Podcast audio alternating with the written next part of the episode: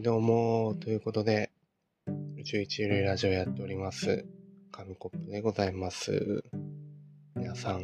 いかがお過ごしでしょうか。はい、本日はですね、今眼内しておりまして、何で萎えたかっていうと、ちょっと膝小僧を怪我したというか、なんかね、電気消して歩いてたら洗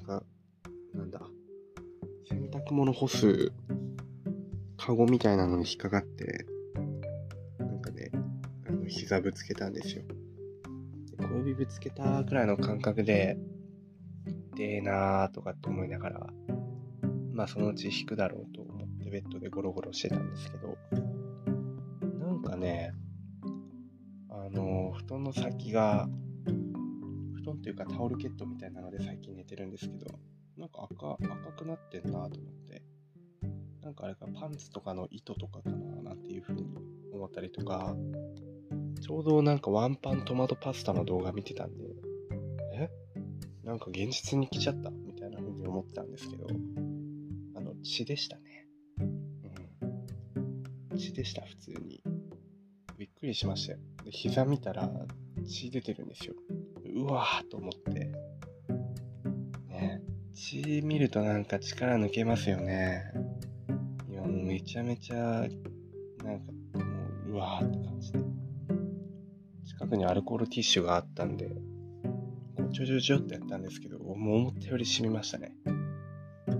よりアルコールしみしみだったので、だいぶ傷口にしみたんですけど、用意のいい紙コップですね。リュックサックにいつもバンドエイドが入ってるんですよ。なんて女子力の高い。すぐさまリュックからね、実家にいるんです。実家というか部屋の中にいるんですけれども、リュックの中からバンドエイドを出し、ペタッと貼り、たまにはこういう萎えた、気持ちをみんなにシェアしようということで今撮りました。で、撮りながらずっとタオルケットを拭いてるんですけど、血って落ちませんね。本当に血の染みと焼肉とかラーメン食べた後の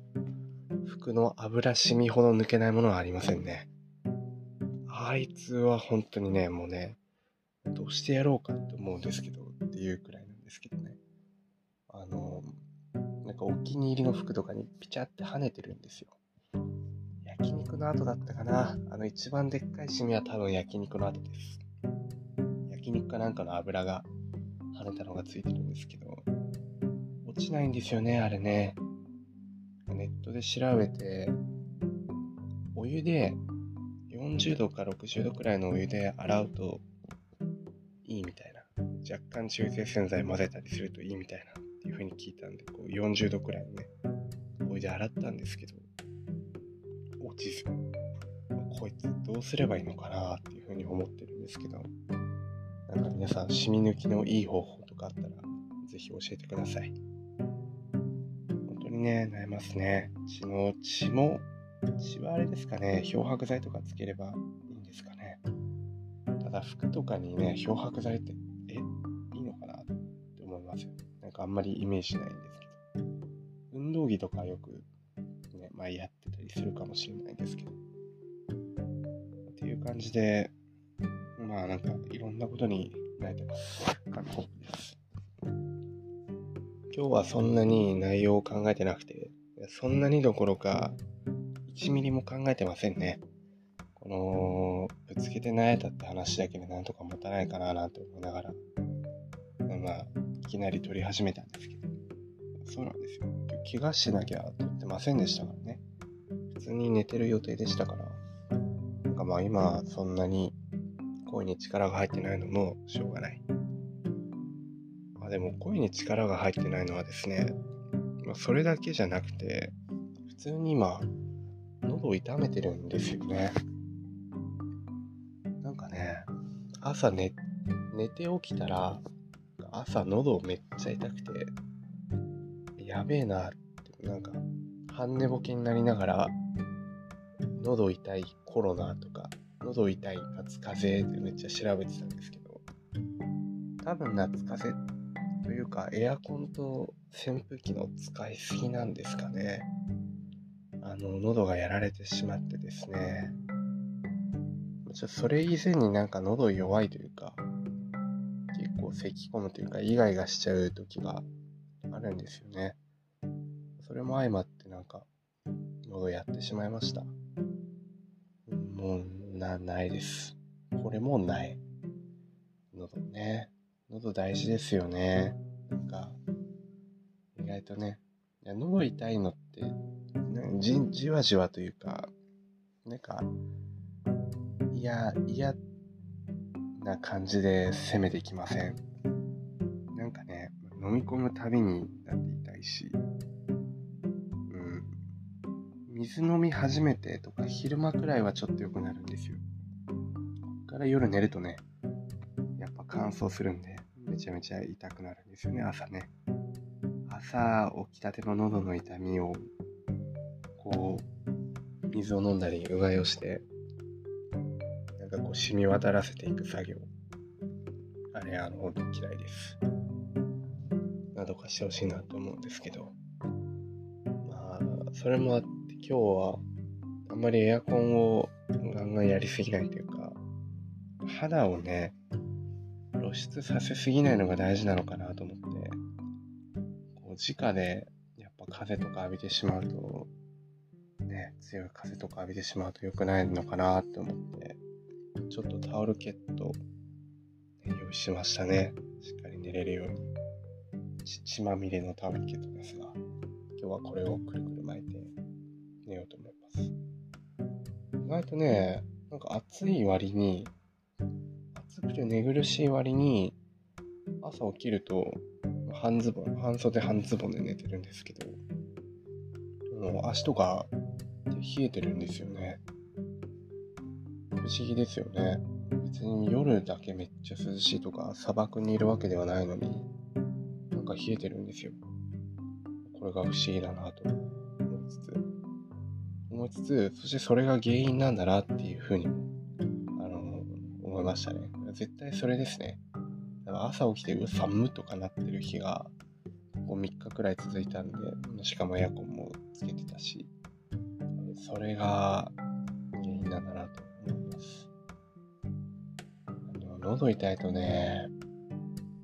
刺激物を取っていいかどうかっていう葛藤があるんですよね。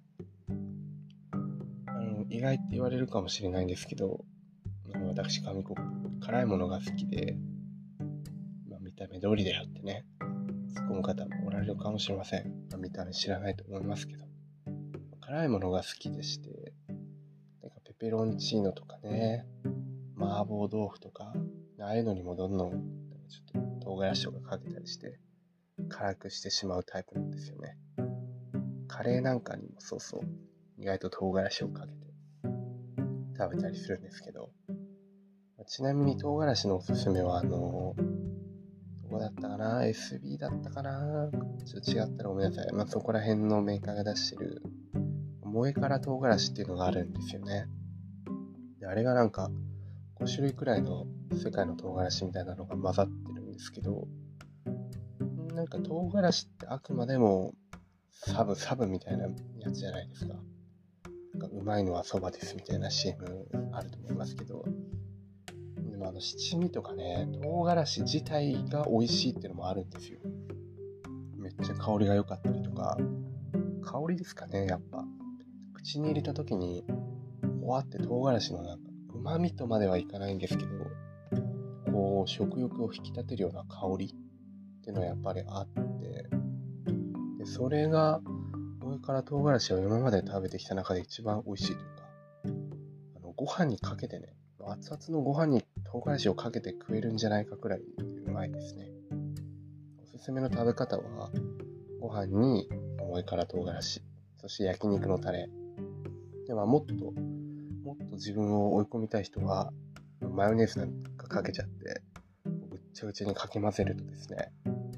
もうこれまた不思議、めちゃめちゃ美味しい貧乏混ぜご飯ができてます。そういうのね、めちゃめちゃ脱線しましたけど、そういうのが食べたくなるんですよ。でもやっぱ喉には良くないなと思いつつ、明日の朝ね、麻婆豆腐食べようかどうかね。はい、ということで、いろんな添え方をしましたが、